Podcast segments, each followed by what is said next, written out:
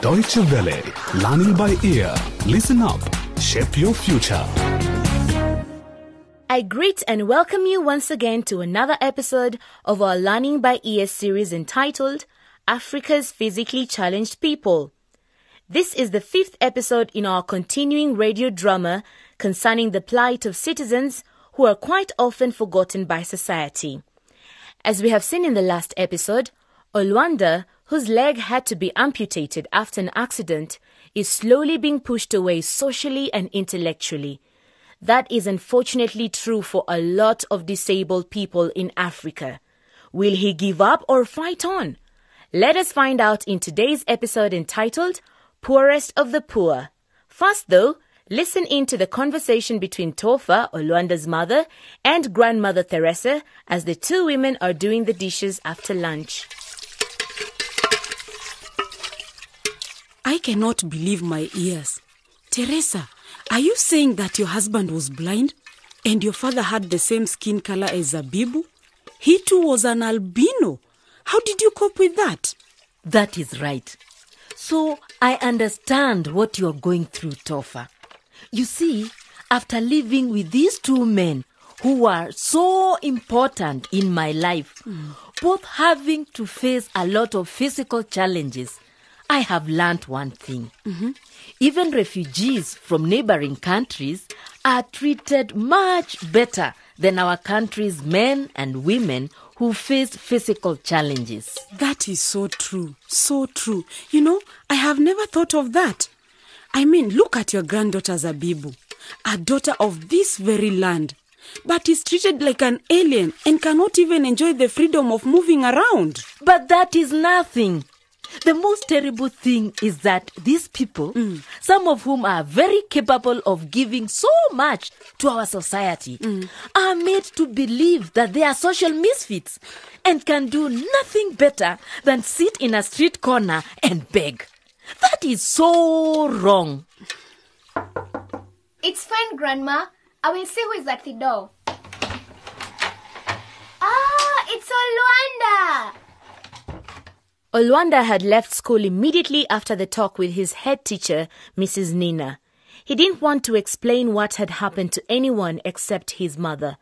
But school being as it is, by the time the last lesson was coming to an end, the whole school was bustling with the new gossip, and Olwanda's former friends were some of those in the mix.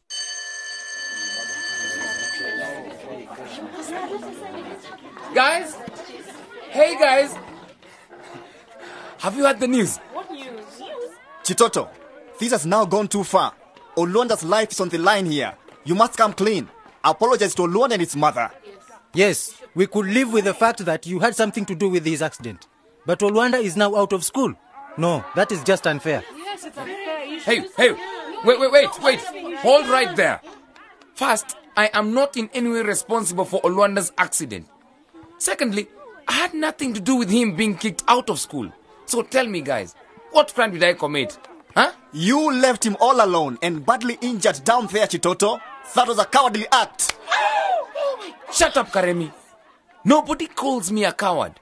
Do you hear me? Nobody. Such was the treatment Chitoto's friends had come to expect. But will they shut up and watch their friend being oppressed and marginalized? Or will they find the courage to speak up? In the meantime, at Karemi's homestead, Olwanda, my son, are you all right? Why are you back so early?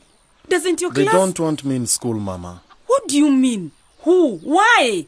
Uh, Tofa, why don't you sit down again? You know that standing will chase away guests.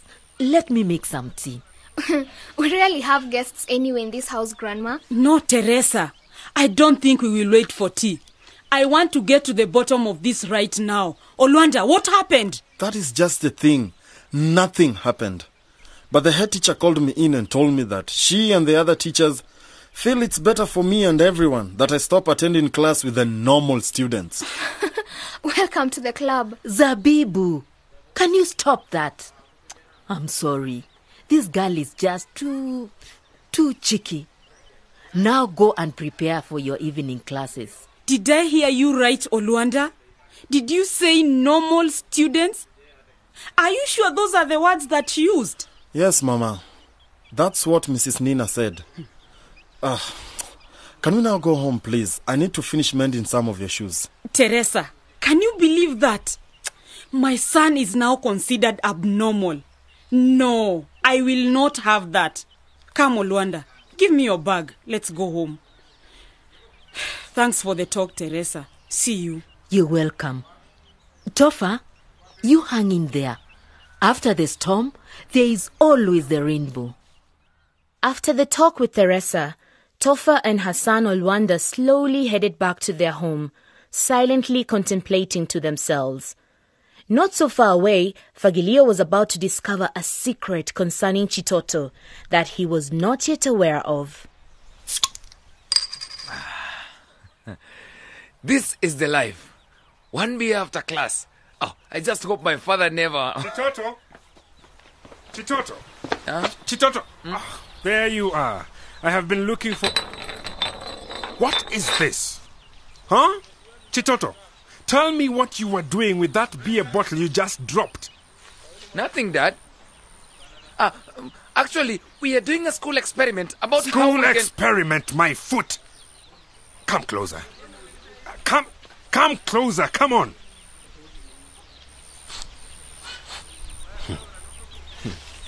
So does that school experiment also include you drinking alcohol? Is that what chemistry is about nowadays? How long have you been doing this? I asked you a question, Chitoto, and I will do this only one more time.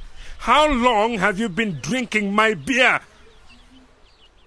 There is a saying in Africa that goes, the young one of a snake is obviously a snake. But in this case, Fagilio could not come to terms with the fact that his young teenage boy had already followed in his alcoholic footsteps. How will he deal with it? What will be the price to pay? At the same time, Olwanda, who had been kicked out of school, was repairing shoes at home. Wow, those shoes look almost as good as new. Olwanda, you have done a wonderful job here. I hope you mean that, Mom. And you're not just saying it to make me feel better. No, and I have realized that I don't need to. You look completely fine to me. Really? Well, Mom, I do feel fine. Here, all your repaired shoes. I've put them in this plastic bag. Thank you, son. O- Olwanda, why are you doing this? Is it really for the reason you gave me earlier? Because you'll not have the privilege to wear a pair of shoes again? Well, it's true, isn't it? For the rest of my life, I need just one shoe, not a pair. But that wasn't the reason. I did this because I. Because you what, son? Tell me. I am your mother. I, I'm scared, Mom. I've looked at all those like me who face disabilities here in Maganye the blind, the deaf, the dumb, the lame, and others and realized that they had one thing in common. They are the poorest of the poor. I don't want to end up like that. Oh, Olwanda, my son, you have me. Why do you worry about such matters now? Because I'm one of them, Mom. Yes, I have you, and I thank God for that. But what happens after you? Uh, I don't even want to say it. What happened to your dreams of becoming an engineer? Constructing the first tarmac road in Maganye? Mama, that dream died the day I fell from that baobab tree. Let's be honest, Mom. Have you ever seen an engineer on crutches before? You are right, son. I have never seen anything like that before. But that is good. Because you have a chance to be the first engineer in Maganye walking on crutches. A challenge given by a mother to her son who is witnessing the doors of opportunity being shut in front of him due to his disability. Will Olwanda take it up? Or will he fall back and settle for less? Still a lot more to come next time in this series entitled Africa's Physically Challenged People. If you wish to listen to this episode again or previous ones, please log on to www.dw-world.de forward slash LBE. And while there, feel free to leave us a comment concerning the program. Until next time, goodbye and take care.